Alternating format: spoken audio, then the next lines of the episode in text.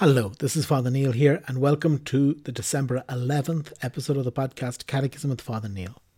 Today we're going to look at numbers 2761 through 2764 of the Catechism. Article 1 The Summary of the Whole Gospel. 2761 The Lord's Prayer is truly the summary of the whole Gospel. Since the Lord, after handing over the practice of prayer, said elsewhere, Ask and you will receive. And since everyone has petitions, which are peculiar to his circumstances. The regular and appropriate prayer, the Lord's Prayer, is said first as the foundation of future further desires.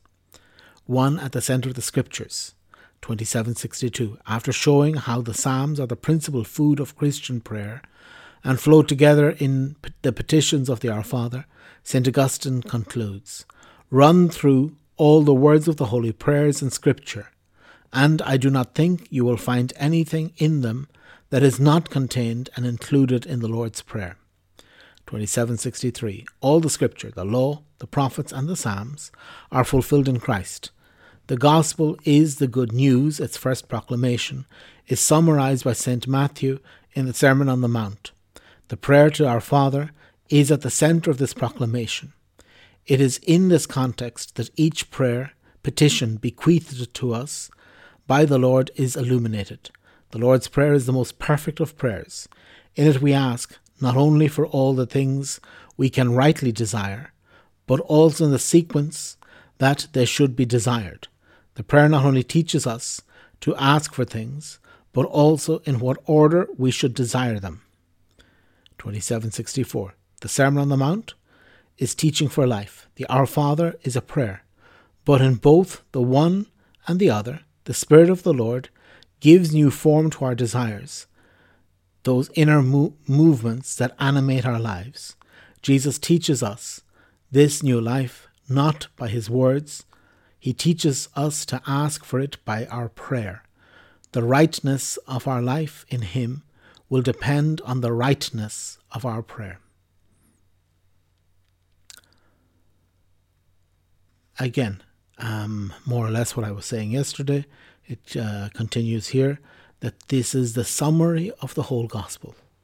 The Our Father is the summary of every prayer.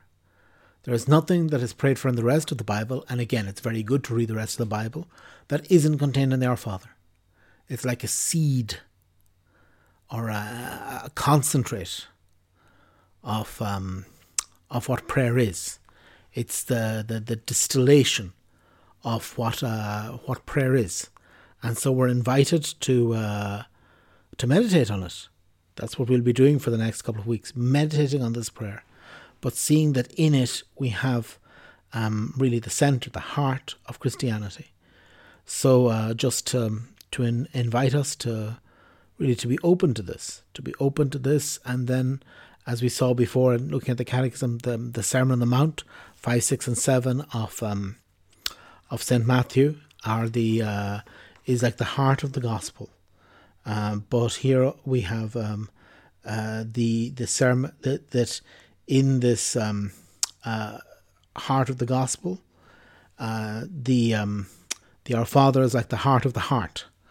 It's like the center of the center, the bullseye, shall we say, of what the gospel is, is contained here.